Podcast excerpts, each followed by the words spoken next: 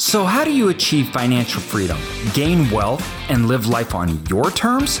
That is the question, and here is the answer. I'm AJ Osborne. Welcome to Cash Flow to Freedom. Welcome, everybody, to Cash Flow to Freedom. It is the holidays, and uh, we have a podcast today that is not 100% about finance. And I know you're going, hold on, this is exactly the only reason I'm listening to this, AJ. So why the heck are we not talking about money? Because that's the only thing I want to hear from you. Well, I know and I understand this, but uh, we've had a lot of people that have been writing in, and I get lots of questions online about being paralyzed. So we wanted this holiday season and starting out in this new year, it is going to be, by the time you hear this, it'll already be past the New Year's. But this is something that I have thought a lot about because it's a time of being grateful. And I have so much to be grateful for in my life. It's not even quantifiable to me. And uh, I um, would like to not only express the gratitude, but I'd also like to talk to you guys about what happened and uh, how it was being paralyzed. I'm apologize if this is a little heavy, and so you don't have to listen to it. If you don't, if you're like, listen, AJ, I do not want to hear about you being hospitalized and um, in a wheelchair. So that's fine. I completely get that and understand that 100%. But for those of you that keep asking about it, want to know more about it, I'm going to share a little more in depth than just the overview story that is always, yeah, I was paralyzed and how that all happened and went down. So, a lot of people, I know you've heard me on other podcasts. I know that you you know that I became paralyzed, and there was always I always give this little five minute overview or ten minute overview that I kind of a surface level, I guess you could say, type of example.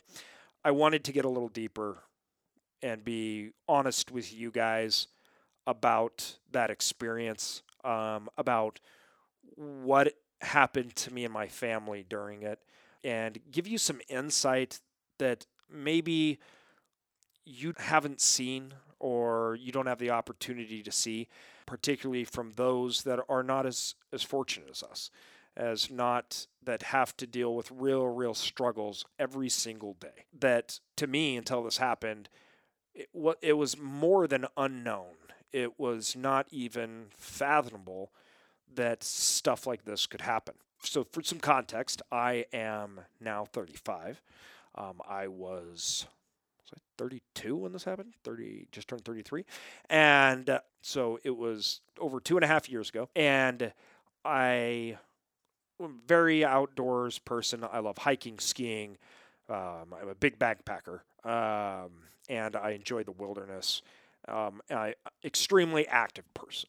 I, I love being moving. I love, love, love running as fast as I can, starting up businesses. Just I love going at 100 miles an hour, and that was really what what I was doing when this happened. I had this amazing career, you guys. I was running a brokerage firm that was the largest in the state. I worked with executives um, all over, not just our state, but the United States, and I actually really loved what I did. I loved the people that I worked with. I had been doing it for basically my whole life. and as far as I can remember back, my dad had been started in this industry, which was uh, selling insurance benefits brokerage firm um, to companies. And I, I loved it. I have, right before this happened, we just had our fourth child, who is now here soon, turning three and life you know took a turn really, this happened really quick and i don't want it to be it's weird it wasn't an accident though too so it's not like something we expected. So when it when it happened it, it was a very strange time. We were very very confused. Doctors were confused on what was going on with me. I was sitting in and we sat in the er for it was like two days. It was just and nobody could figure out what was going on. And I was in so much pain, it's hard to describe. And that was before things got bad. And um, shortly after they figured out what was going on with me, my white blood cells was attacking my nervous system and shutting down my ability to communicate with my body. and uh, it eventually won. And they put me into a coma. And uh, when I fully came out of the coma, I woke up right before I went into the coma. They had to put me on breathing tubes, and I had tubes coming out my mouth because I'd lost my ability to breathe. I remember sitting there, and my wife was trying to get help, and they had a little mask that I could put on if I was ever having trouble to breathe. So I, I put it on my face. And then they came in and they were trying to talk to me and they were like, take off the mask. And I'm like, I can't. And they're like, what? I'm like, I, I can't. I, I can't breathe. Yeah, I'd take it off and I couldn't breathe without it. Um, and so that's when things went crazy. Uh, that's when nurses and doctors started running everywhere. I was in the ER, obviously, and everybody started to, um, seemed like they were losing their mind. And so all the walls came off my room, which was interesting. All of a sudden, walls just started disappearing out of my room, and I opened up, and they were bringing in machines and all sorts of stuff. And um, my wife came in, and she said, "We're gonna get you taken care of now. We're gonna stop this pain." Because one of the things I had to, I was going through this pain, but because they couldn't give me pain meds because that would affect my breathing. So it would make it so my breathing would become shallow, which was obviously dangerous because I was becoming weak um, and having problems breathing. So once I got breathing tubes put into my body, they could apply then. If they were controlling my breathing, so they could give me some pain meds. And they put me under. They had me count down. I remember looking at my wife and um, they had me count down. I opened up my eyes, and there were tubes and everything coming out of my mouth. And this was this was a really hazy time. Then they started to really amp the drugs up. They didn't want me to remember, obviously, what was happening. It was not pretty.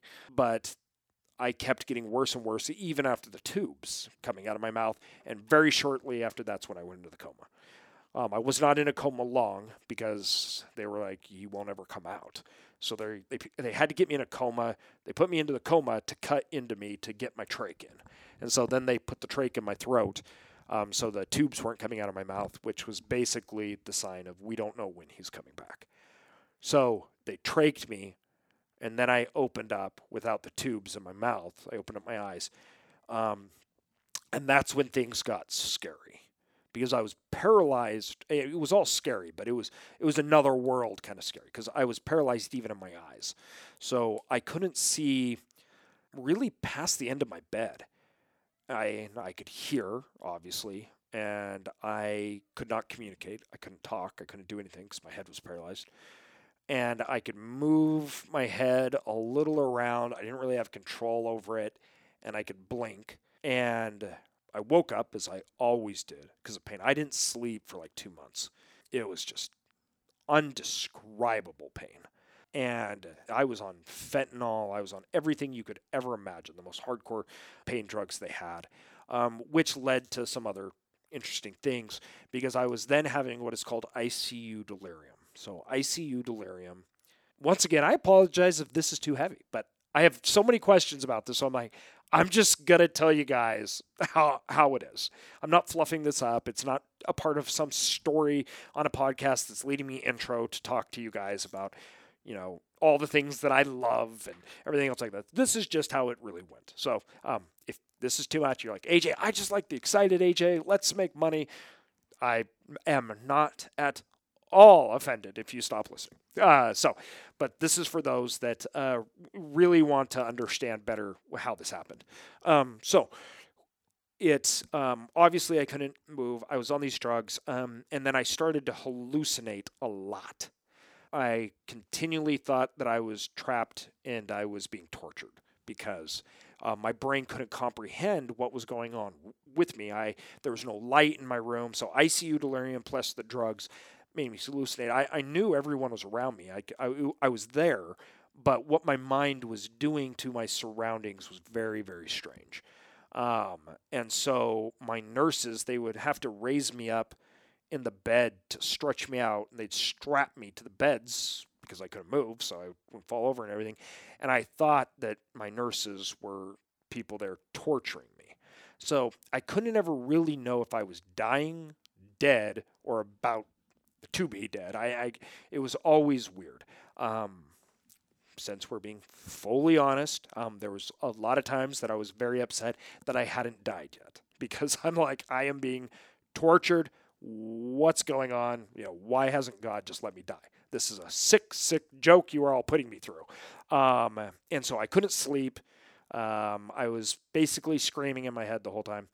And then they'd give me, when I got my first round, so they gave me drugs every four hours. When I'd get my first round of drugs, it would be the most relief that I would get in the first of the four hours. And lots of times I could kind of fall asleep. Um, but then I would, without a doubt, it wouldn't take long. I'd be right back woken up with pain, um, shearing, just shearing through my body. So I, I, it was about two months that I never slept. I didn't speak for for uh, ten plus weeks. I couldn't communicate. So we we tried several things for communication, and this is questions we get a lot on the communicating side.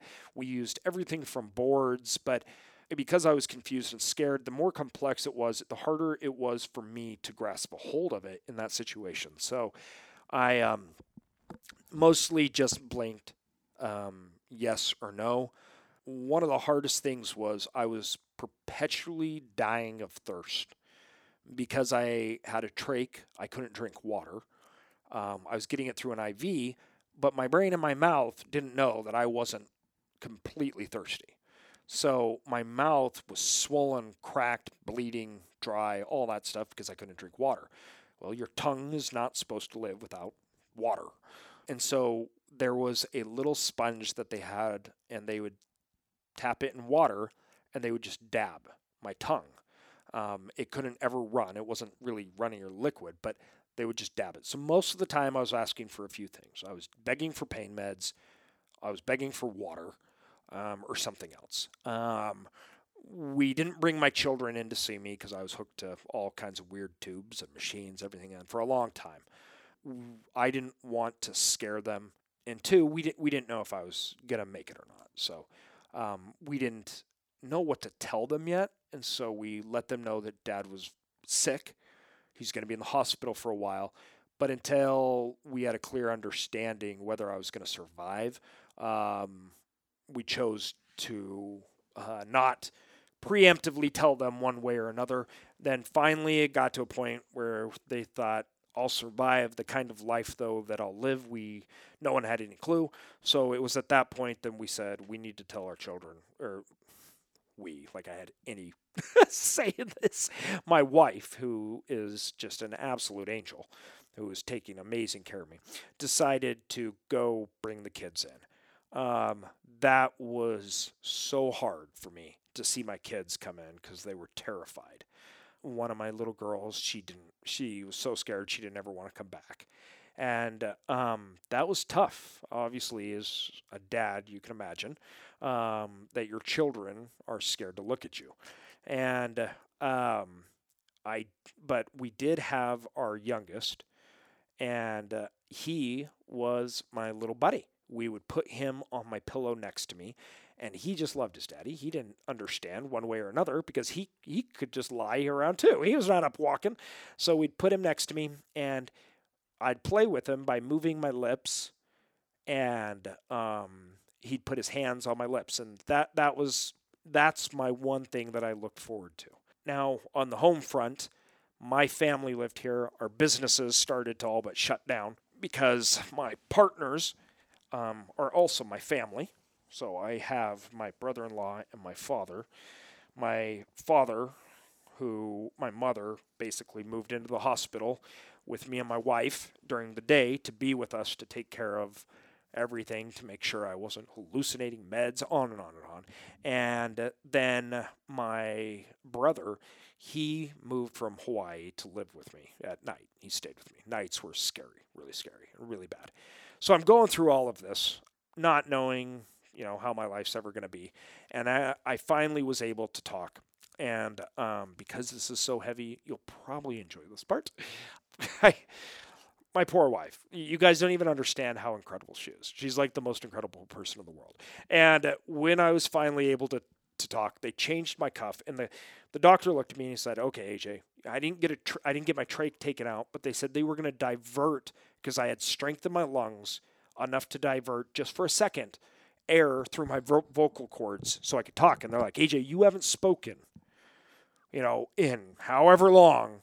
You are going to sound weird and you're not going to sound like yourself. So my wife's there. She's already getting teary eyed, and he got my little baby. And so she's holding my baby. So she, they, they, they, they turn the cuff so my, um, the air could go up through my vocal cords. And I turned to my son, my little baby uh, boy, and I said, Theo, I'm uh, I am your father because I thought it would be funny apparently because my voice would sound weird. And then I looked at my wife and said just kidding we don't know who the dad is. And then they shut my tube off and so I couldn't speak anymore. I thought it was funny. I don't know how much my wife enjoyed that but she thought I was going to profess my everlasting love. She took care of it. But um, I was very concerned with them and I didn't want my family to always live, you know, in fear. I didn't want them to worry about me. I didn't want to be that guy. I didn't want to be a burden on people. And that was very, very scary to my for me that my children and my wife would now spend the rest of their lives taking care of me in a bed. So this went on for months. Coming back was outrageously difficult. I every day I would have to. I lost 70 pounds. All my muscles were gone from not moving, but I had a few things that were amazing. When I finally learned how to get into a wheelchair, that was nothing short of absolutely incredible. It was a freedom that you can't even imagine. And we've uh, since joined and been a part of uh, uh, a nonprofit that delivers wheelchairs and you know I when I'm when you're paralyzed in a bed, I couldn't bathe, I couldn't go to the bathroom. This was all done by other people. I would lie there and they'd turn me on my side as they ran rags over me, which bathing me hurt. Anytime they touched me, it hurt me. And I would just lie there and with my head on the pillow as everybody worked on me all the time. Um, you know, at first you'd think, oh, you know, it's not that that was degrading because it wasn't. I was just thought I was just going to be dead anyway, so it didn't matter. Um, but coming back was hard because I was both. I, I had thought that I was going to die for so long that when I wasn't near the, my machines, it scared me that I wasn't going to survive. And then trying to become self sufficient was an embarrassing, painful process as I learned how to use my hands, arms, and everything else again. But my nurses were incredible, my family were incredible, and it slowly came back. And I still to this day have to think every time I take a step. Um, I still deal with pain. My nerves will never fully recover, but I hope to one day to be able to run again. People that are in my in my situation that are trached that have Guillain-Barré that are trached and paralyzed for over two months, um, recovery is very, very difficult. Your body is not meant to be in a bed. And I want you guys to think, first of all, to understand that I was the same person then that I was when I was out. And I know that sounds normal, but I was riddled. It's hard to explain because I was just riddled with me not accepting my situation in life. Um, I I had a time where after I was out of the hospital, I was going around on my wheelchair. Um, that you know we were talking to somebody and they asked me and they said, you know, how is it, um, you know, to be disabled? Um, and I remember immediately looking up and I'm not disabled, and uh, I was in my wheelchair and I was like, this is not a permanent thing. This is temporary. I'm not going to do it. Um, I left my rehab facility because they told me I'd never be out of leg braces. And I was like, that's just not how this is going to work. These everything here is temporary. I will get better. Um, and I have been so blessed and fortunate that I was able to. I can't imagine living with that life every day and saying, This is not who I am. I am not supposed to be in a wheelchair. This is only temporary. This isn't reality. So please, guys, be so grateful that you can breathe. Uh, I the first time I took a drink of water, I can't even explain to everybody what that was like. The water touching my lips, going across my tongue, running down my throat, taking that first gulp. I used to get so thirsty. One of the nurses came up with a good idea where we'd call them Ebola, Ebola's, where she'd take a huge injection. She'd go get this bucket of ice and water, get a big syringe of this freezing cold water, and she would then stick it into the tube into my stomach, and she would inject all this water into my stomach that's ice cold. And I would close my eyes and I would think about drinking water. And it gave me a sensation of drinking a lot of ice cold water. And I would just lie there and just, I knew I didn't drink water, but I would just lie there and think about what it was like to drink water. And I, I'll never forget the first time I took, I ate. I'll never forget the first time I took steps, that I got out of the bed, that I breathed on my own for the first time, and how amazing those small, small things are. So, going into next year, this decade was an interesting one for me, and it was amazing. It was the best decade of my life, just like this next decade decade will be the best decade of my life. I was paralyzed. I learned to walk again. I lost my job, but I started new companies. I, you know, it, it's it, I had kids. It was just, it was life, guys. That's how life works. We don't have control over a lot of these things. So love the stuff that you have now. Love every day for what it's worth. And there is no reason not just to go for it all. I came out of the hospital and I'm like, not only am I never going to stop, there will never be a ceiling for me because at any moment I could be gone again. And so I might as well give it my all with my kids, my family, and every day I work harder than I've ever worked. I, I'm more active, I think, than I've ever been because I'm frantic. I'm frantic. I lost so much of my life and almost lost even more of that. And that's put an urgency on everything. And I mean, playing and kissing my kids. I'm that annoying dad. I just smother my kids in kisses all the time. I'm just like constantly all over. I'm just like, I love you, I love you, I love you. And I'm just dragging them around the house because I'm like, I never, ever want to let you go. Um, so, guys, that's um, you know, this is a huge long story. It could go on for hours, but I hope that kind of gives you a better idea of some of the things that um, we went through in the time of my life. Um, that who you surround yourself makes the difference. Why I've turned out so well, I believe, is a few reasons. Um, I actually, this is weird to say, but I had so much fun in the hospital. I played with my nurses and doctors. They loved having me. I chased people around. I, you know, they just thought I was a blast. I was so grateful for them. I was so happy that I was being taken care of. They became family, and I love them. And I had the support that I needed to live, to try to live, and to get better. So, keeping a positive attitude no matter what, and keeping an outlook, it'll always be better no matter where you're at now. And even if it gets to a point where you can't move and can't even go to the bathroom, well, you only have one way to go up or go, and that's up. So, love it, love the ride.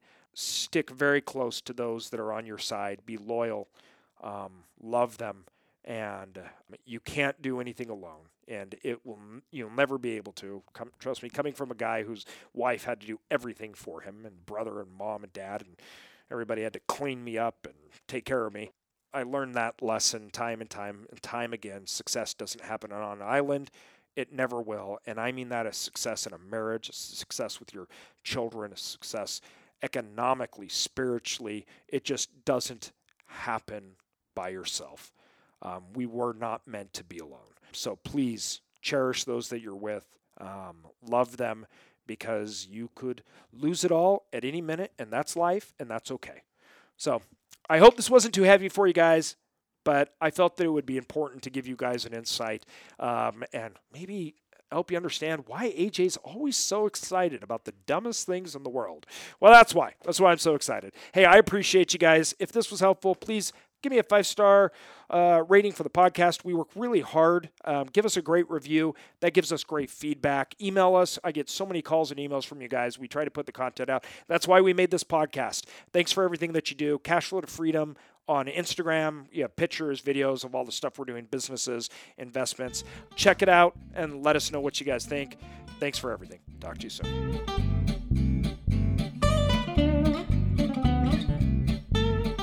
Thanks everyone for listening to this episode of Cashflow to Freedom. Be sure to subscribe to us for more and feel free to check us out at cashflow with the number 2freedom.com or find us on Instagram and Facebook And also, if you could leave us a good review, that would really help us continue to build out our content and our community. Thank you so much.